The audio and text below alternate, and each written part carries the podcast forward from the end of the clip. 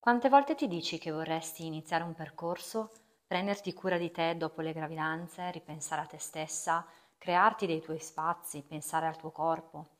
Oppure inizi ma ti areni?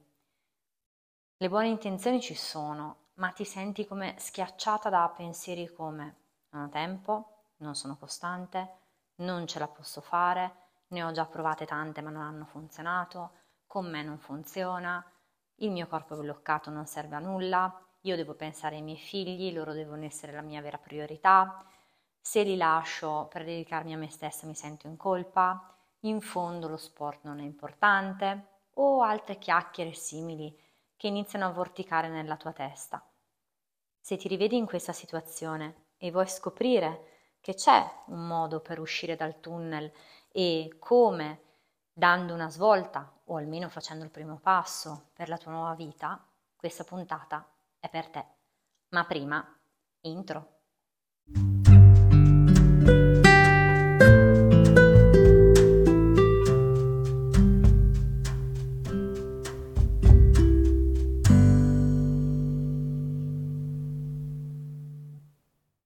Benvenuta ad una nuova puntata di Mama Empower, un momento per te dedicato al benessere di corpo, mente e cuore per crescere come madre, come donna e vivere una maternità attiva nella migliore versione di te stessa e in piena consapevolezza, a partire da, ma ben oltre, il movimento fisico.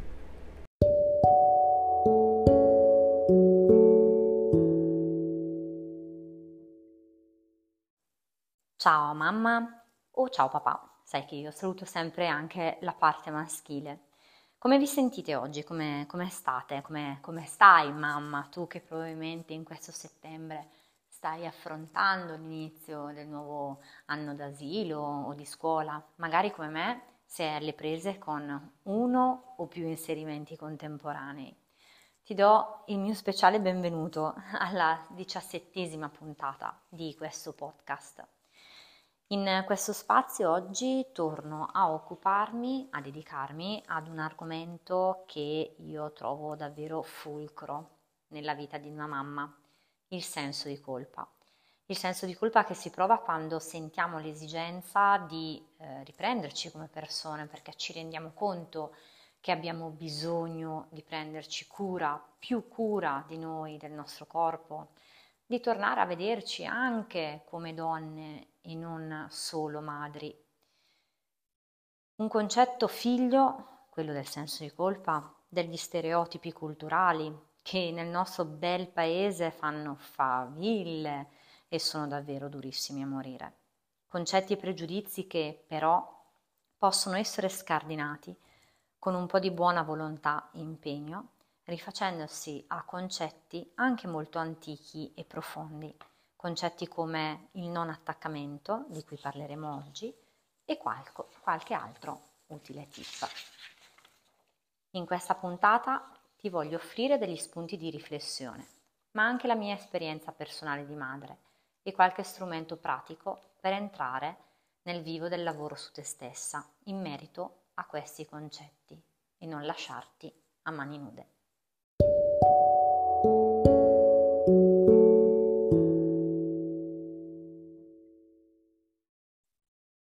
Numero 17 per me come mamma è un numero molto fortunato.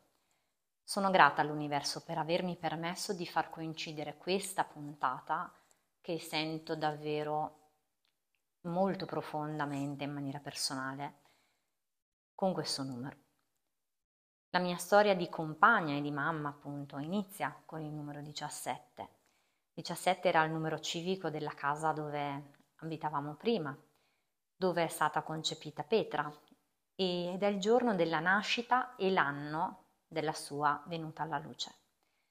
Inizio del mio nuovo cammino, il mio pellegrinaggio alla scoperta della mia nuova veste come madre. Come tutte le madri, anche io non ho ricevuto nessun libretto delle istruzioni quando lo sono diventata. È un lavoro di osservazione, di tentativi, errori, un passo avanti, poi due indietro e tre avanti ancora, e via da capo, tutti i giorni. Implementi e correggi, capisci e cresci, e lo fai insieme a loro, insieme ai tuoi figli, non lo fai da sola. Ed è un contratto a tempo indeterminato che si rinnova nel mansionario e nelle skills eh, ad ogni figlio. Figli, i nostri figli, i miei figli, ma veramente li possediamo?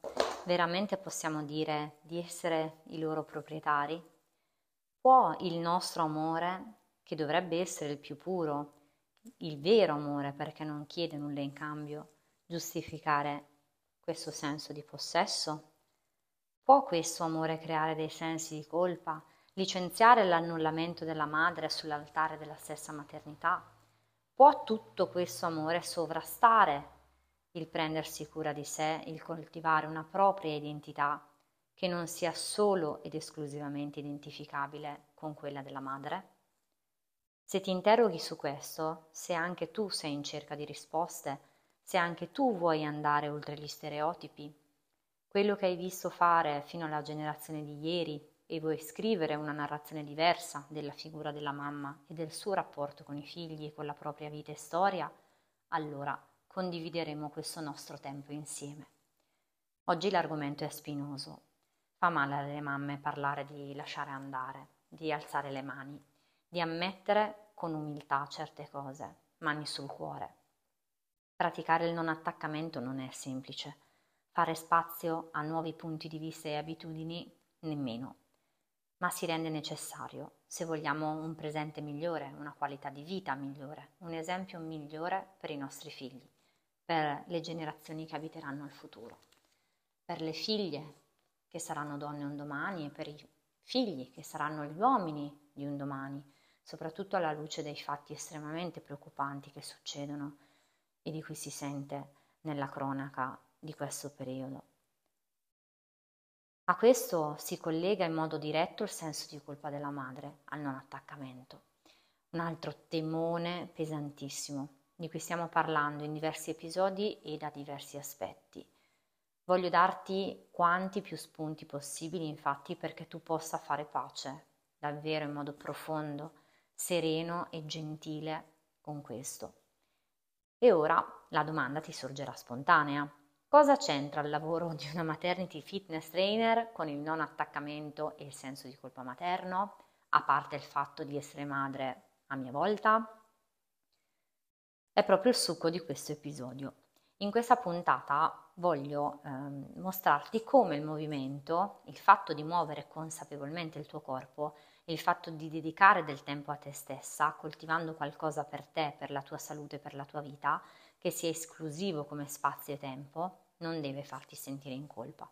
Anzi, ti spiegherò come praticare il non attaccamento attraverso il movimento consapevole possa rendere la tua vita e la tua percezione del tuo legame con i tuoi figli molto più serena nella tua mente, nelle tue emozioni.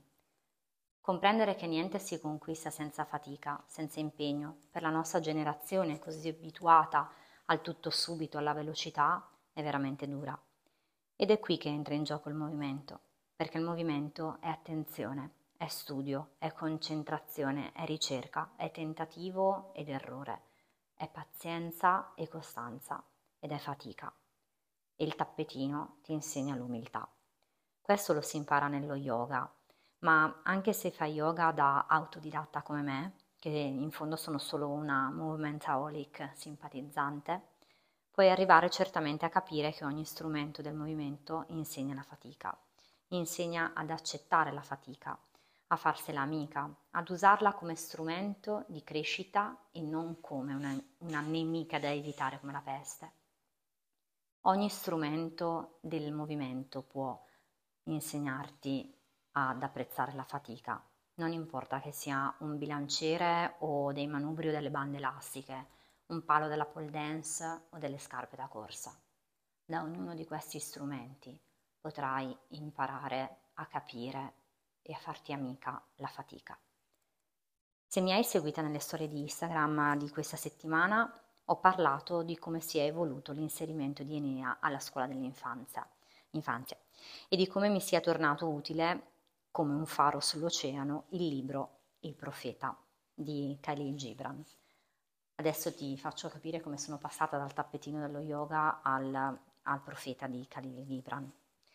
Ho condiviso il pensiero, chiamiamola poesia, del protagonista, in particolare il, il paragrafo dedicato ai figli. Per me queste parole rappresentano ciò che io vorrei per loro, la bellezza e la realtà che sto cercando di creare giorno dopo giorno per i miei figli. Penso possa tranquillamente essere considerata la madre dell'approccio moderno alla pedagogia, alla genitorialità. Ed è altrettanto spiazzante e anche un po' triste, devo dire, sapere che quest'opera, pubblicata nel 1923, e ripeto 1923, cioè 100 anni fa, è ancora così lontana dal retaggio che si perpetra ancora oggi, specie nel nostro paese. Ma non c'è solo questa poesia, c'è anche tutto il prologo che è ricco di spunti e riflessioni sui quali vale davvero la pena soffermarsi vorrei fare anche una piccola precisazione, una premessa. Gibran era cristiano, maronita, ma pur sempre cristiano. Credeva in Dio e il suo profeta si faceva portavoce della voce del Signore. Lo dico perché siamo abituati a leggere di queste modalità soprattutto nella tradizione orientale, di matrice buddista o taoista. Eppure, eppure pare proprio che la luce non abbia un nome preciso, una scatola, una definizione. La luce illumina senza etichette chiunque voglia camminare nella luce. Non importa da dove arriva, quando, come, la luce non fa differenze. Con questo voglio arrivare a riportare qui due frasi che mi hanno davvero illuminata in questi giorni emotivamente provanti per me, fatti di un nuovo distacco, un nuovo ciclo, un nuovo inizio con Enea. Una frase cristiana presa appunto dal prologo del profeta e una del Buddha. Sebbene possano sembrare estremamente diverse, in realtà mi hanno ricondotta allo stesso punto. Dice il Buddha, dall'attaccamento sorge il dolore, dal dolore sorge la paura. Per colui che è totalmente libero non c'è attaccamento, non c'è dolore, non c'è paura. L'altra frase, dal profeta, è riferita al senso di panico delle persone all'imminente partenza del profeta che sta per tornare alla patria natale e lo descrive appunto nel prologo, nell'introduzione. La frase dice, e i sacerdoti e le sacerdotesse dissero, molto ti abbiamo amato, ma fu senza parole il nostro amore. Di veli era velato, ma ecco che oggi grida e a piena voce ti si vuole rivelare, perché è sempre accaduto che l'amore non conosca la sua profondità fino all'ora del distacco. Nel buddismo l'attaccamento è identificato come la causa principale della sofferenza.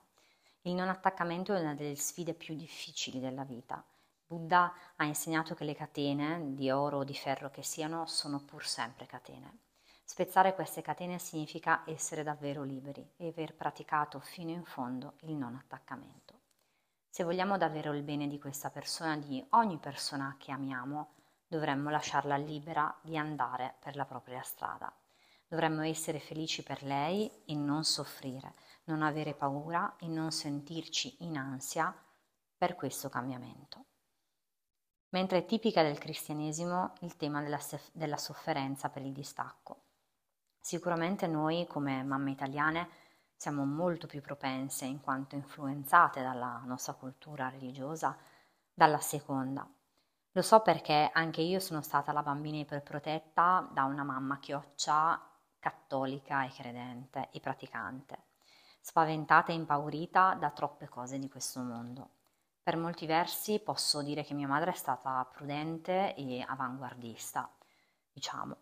Per molti altri però mh, mm, l'ho trovata estremamente soffocante e decisamente tarpante.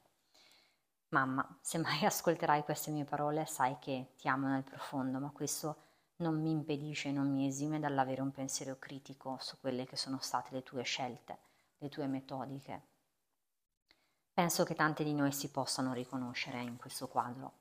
un'opera praticamente già scritta, è un'opera uguale, eh, un vestito identico, tipo i vestiti in serie delle grandi catene, messo a tante persone, indipendentemente da come stia poi effettivamente alle, alle, alle singole persone.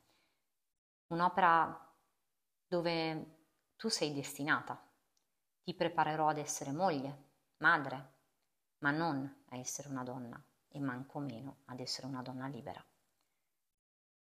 Ecco, io questa cosa della libertà che nasce prevalentemente nella mia mente, non, che, cioè, non nel, nel corpo, quella me la sono conquistata da sola, a suon di lotte, scontri, ribellioni, pianti, incazzature feroci anche a volte. E poi a pace, a comprensione, a accettazione e anche a perdono.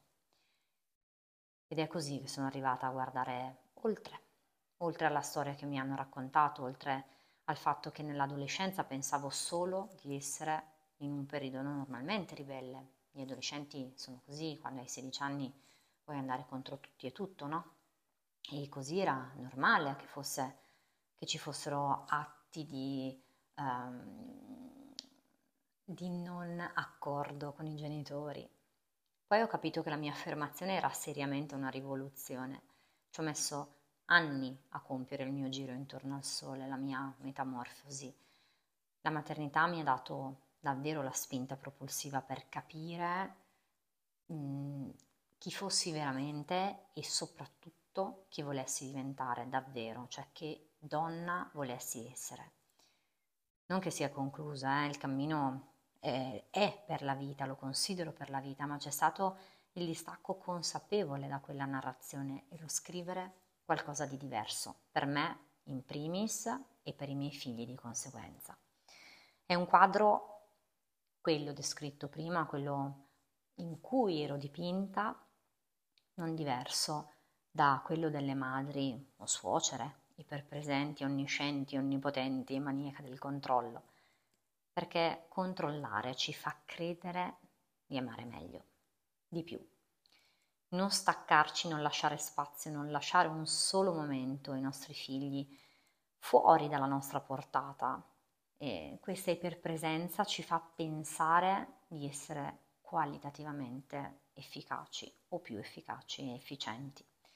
Ma non è così. Noi non siamo per forza la soluzione giusta dei nostri figli in ogni momento. Non è di noi che hanno bisogno in ogni momento della, della loro vita. Non, non siamo, no, noi non siamo sempre la persona più adatta per ogni cosa. Quando sono piccoli, sì, certo, la nostra presenza come è giusto che sia, è estremamente richiesta, ma anche solo nella fase appunto di um, quando cominciano ad andare nel mondo, come può essere il nido, l'asilo, eccetera, dobbiamo necessariamente lavorare sul capire che dobbiamo metterci da parte, che dobbiamo lasciare spazio alla loro vita, alla loro esperienza. Il nostro amore di madre non si definisce nel controllo, ma nella libertà, nel non attaccamento, appunto. Questo non significa diventare o essere menefreghiste o egoiste. Significa sapere solo quando è giusto farsi da parte per lasciare loro il loro spazio, quando offrire loro soluzioni alle loro esigenze, sofferenze, pianti, non definizioni di etichette, come per esempio poverino e vieni qui che lo faccio io al posto tuo perché questo, quando facciamo questo, quando ci comportiamo così, quando vogliamo essere prevalicanti, fare al posto loro, diventiamo prepotenti, diventiamo egoismo. E perché noi, avendo già imparato a fare una cosa, diamo per scontato comunque che la faremo meglio di, di nostro figlio o di nostra figlia che, eh, a cui dobbiamo regalare la pazienza e la comprensione del fatto che loro stanno semplicemente imparando a farlo e che magari quella cosa non l'hanno mai fatta. Ricordi i primi allenamenti di Daniel San in Karate Kid?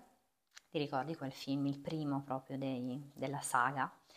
Sicuramente i suoi primi allenamenti non erano fatti di figure fenomenali, calci eh, e salti in aria, ma la prima cosa che gli è stata insegnata è stata dai la cera, togli la cera. Credo che quella scena sia memorabile, perché in fondo si parte da lì si parte dal basso.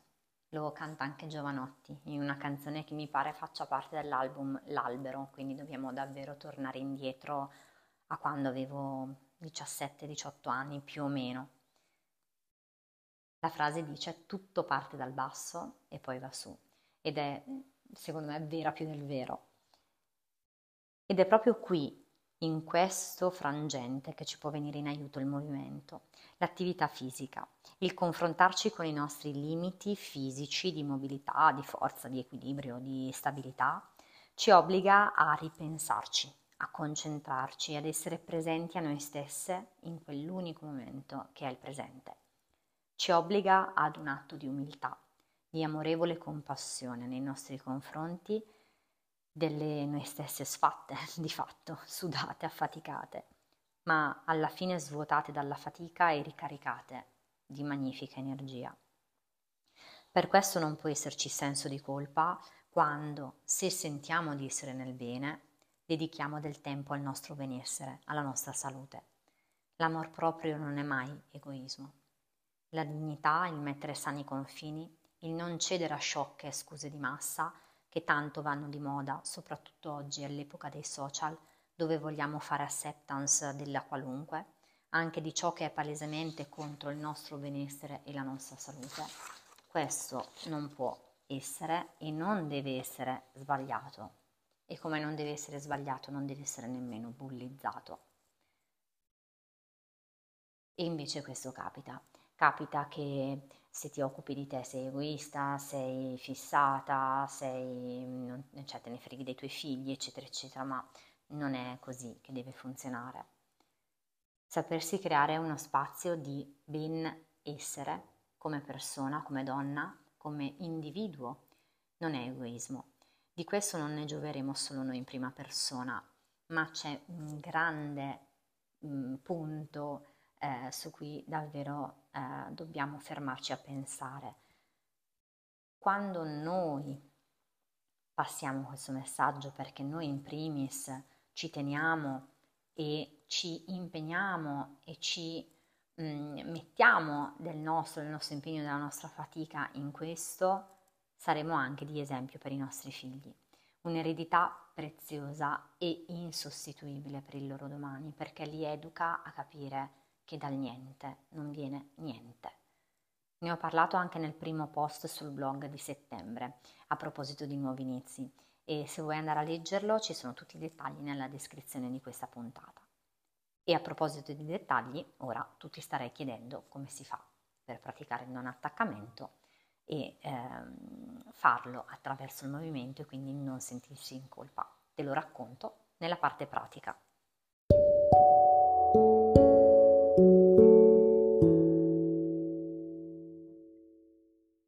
Ed eccoci alla parte pratica.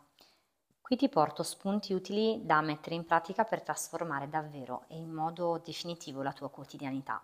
Piccoli esercizi che possono anche essere fisici, ma che soprattutto ti impegnano a livello mentale e emotivo, lì dove può e deve avvenire il grande cambiamento. Ecco i tre esercizi di spunto di oggi. Puoi praticarli anche con me, come fanno tutte le mie mamme. Trovi il link in descrizione per iscriverti ed entrare a far parte del club Mamma Sportiva. Ecco i tre esercizi di oggi. Il primo, pratica il non attaccamento. Medita, pratica la consapevolezza attraverso la conoscenza della presenza del tuo corpo e del tuo respiro nel qui e nell'ora. Comprendi e osserva i tuoi pensieri, placa il giudizio, coltiva il silenzio. Cerca la luce. Un'app che mi piace tantissimo, che secondo me è fatta davvero super bene, è Serenity. Prevede un abbonamento semestrale, ma ne vale davvero la pena e comunque è un costo davvero, cioè secondo me, mm, irrisorio, nel senso che e assolutamente ne vale la pena. Oltre alle meditazioni propedeutiche guidate, eh, praticamente c'è tutto un ciclo, tutti dei livelli in cui si impara proprio a meditare, ci sono anche tante altre meditazioni, tanti altri contenuti eh, fruibili anche appunto dopo aver fatto il, livello base, i livelli base e tutta la parte anche secondo me utilissima di, di monitoraggio dei progressi, quindi quanto tempo mediti alla settimana, ti cecca quanti giorni lo fai, se hai saltato, ti ricorda di farlo, eccetera. È molto utile questo, anzi direi fondamentale per darti una dimensione dell'impegno che ti sei presa e ehm, anche della tua evoluzione. 2. Prendi in mano il tuo corpo. Questo so che sembra molto come mh, mm, autopromozione, ma puoi anche farlo con qualcun altro per carità, ma fallo in modo consapevole muoviti in modo consapevole, mangia in modo consapevole. Anche in questo c'è tanto della pratica del non attaccamento, perché noi siamo davvero attaccate al cibo che mangiamo come consolazione, ne parlerò in maniera specifica in un altro frangente, in un altro contesto. Per il momento quello che ti posso dire sul movimento è di fare pace con il sudore, con l'idea di sudare, con l'idea che i muscoli si contraggano, che possano farti male, che facciano fatica, perché questo ti permetterà di superare i limiti che il tuo cervello vorrebbe porti.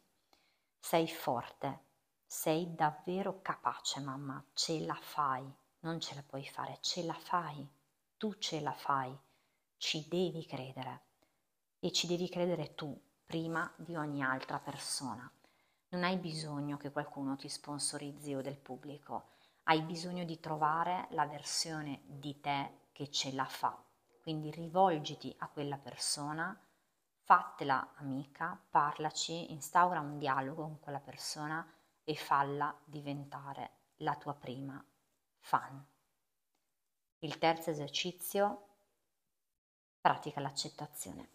I nostri figli hanno una vita loro, non sono oggetti di possesso, sono anime che la vita stessa ha reclamato e hanno un domani che è loro, non è nostro. Dobbiamo dare loro la possibilità, dobbiamo permettergli di crearsi il migliore domani che possano volere, senza interferire. Dobbiamo solo accompagnarli e essergli d'aiuto se loro chiedono il nostro aiuto. Con questo terzo esercizio io ti ringrazio come sempre per avermi ascoltata e portata con te fino a qui. Spero che le mie parole abbiano potuto risuonare nella tua mente e nel tuo cuore come risuonano le vibrazioni gentili ma costanti e potenti di un gong. Se in qualche modo hai sentito la, l'utilità che il mio appoggio può darti, Spero di vederti presto nel club Mamma Sportiva o di rivederti se in qualche maniera hai preso una pausa. Se oggi, ora o nei prossimi giorni vorrai condividere con me i tuoi pensieri, una parte del tuo cammino, un peso, una conquista, ti invito a scrivermi. Io vi leggo sempre davvero con estrema gioia, mi fa tanto piacere. Se posso essere di aiuto, ne sarò felice. Ora ti saluto e come sempre mi piace ricordare che la vita è nella, consape- nella consapevolezza e nel respiro. Alla luce, alla vita e alla prossima puntata.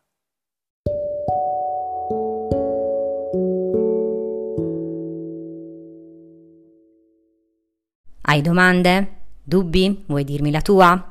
Sappi che per me il confronto è un dono e ogni contributo è prezioso. Ti invito quindi a seguirmi sui social. Mi trovi su Instagram e Twitter come mamma underscore sportiva, mentre su Facebook mamma sportiva tutto attaccato. Trovi comunque il link in descrizione, così mi puoi lasciare la tua opinione, il tuo pensiero, un commento, come preferisci. Se invece vuoi un momento di confronto privato, ti invito a scrivermi via email a silvia-mammasportiva.it. Tranquilla rispondo a tutti. Due piccoli gesti per cui avresti la mia più sincera gratitudine sarebbero uno, condividere il mio podcast sui tuoi social preferiti e due, lasciarmi una recensione. Sono davvero due secondi del tuo tempo che per me rappresentano invece un grandissimo ed enorme aiuto. Quindi davvero ti chiedo la cortesia di eh, fare questo piccolo gesto per me. Condividi e vota il mio podcast per sostenermi e per far crescere questo progetto in cui ho creduto e credo tantissimo. Grazie in anticipo, davvero con tutto il cuore. Ah, un'ultima cosa prima che tu esca dall'ascolto. Se ti piace quello che senti nel podcast, sappi che nel club Mamma Sportiva c'è molto di più. Nei miei percorsi di training non c'è solo l'allenamento, i consigli alimentari, i contenuti esclusivi, video, le dirette riservate alle mie mamme, ma ci sono anche tutte le mamme e anche alcuni papà con cui puoi avere eh, uno scambio, un confronto, ma anche tanto conforto e tanta solidarietà che tra mamme non guasta mai. Il vero valore sono tutte le persone in questa che io chiamo davvero una specie di safe house, quindi una, una casa sicura dove il benessere è davvero di casa. Che fai? Non ti iscrivi? Trovi tutti i riferimenti nei link in descrizione, con un bonus di benvenuto riservato a te che ascolti questo podcast.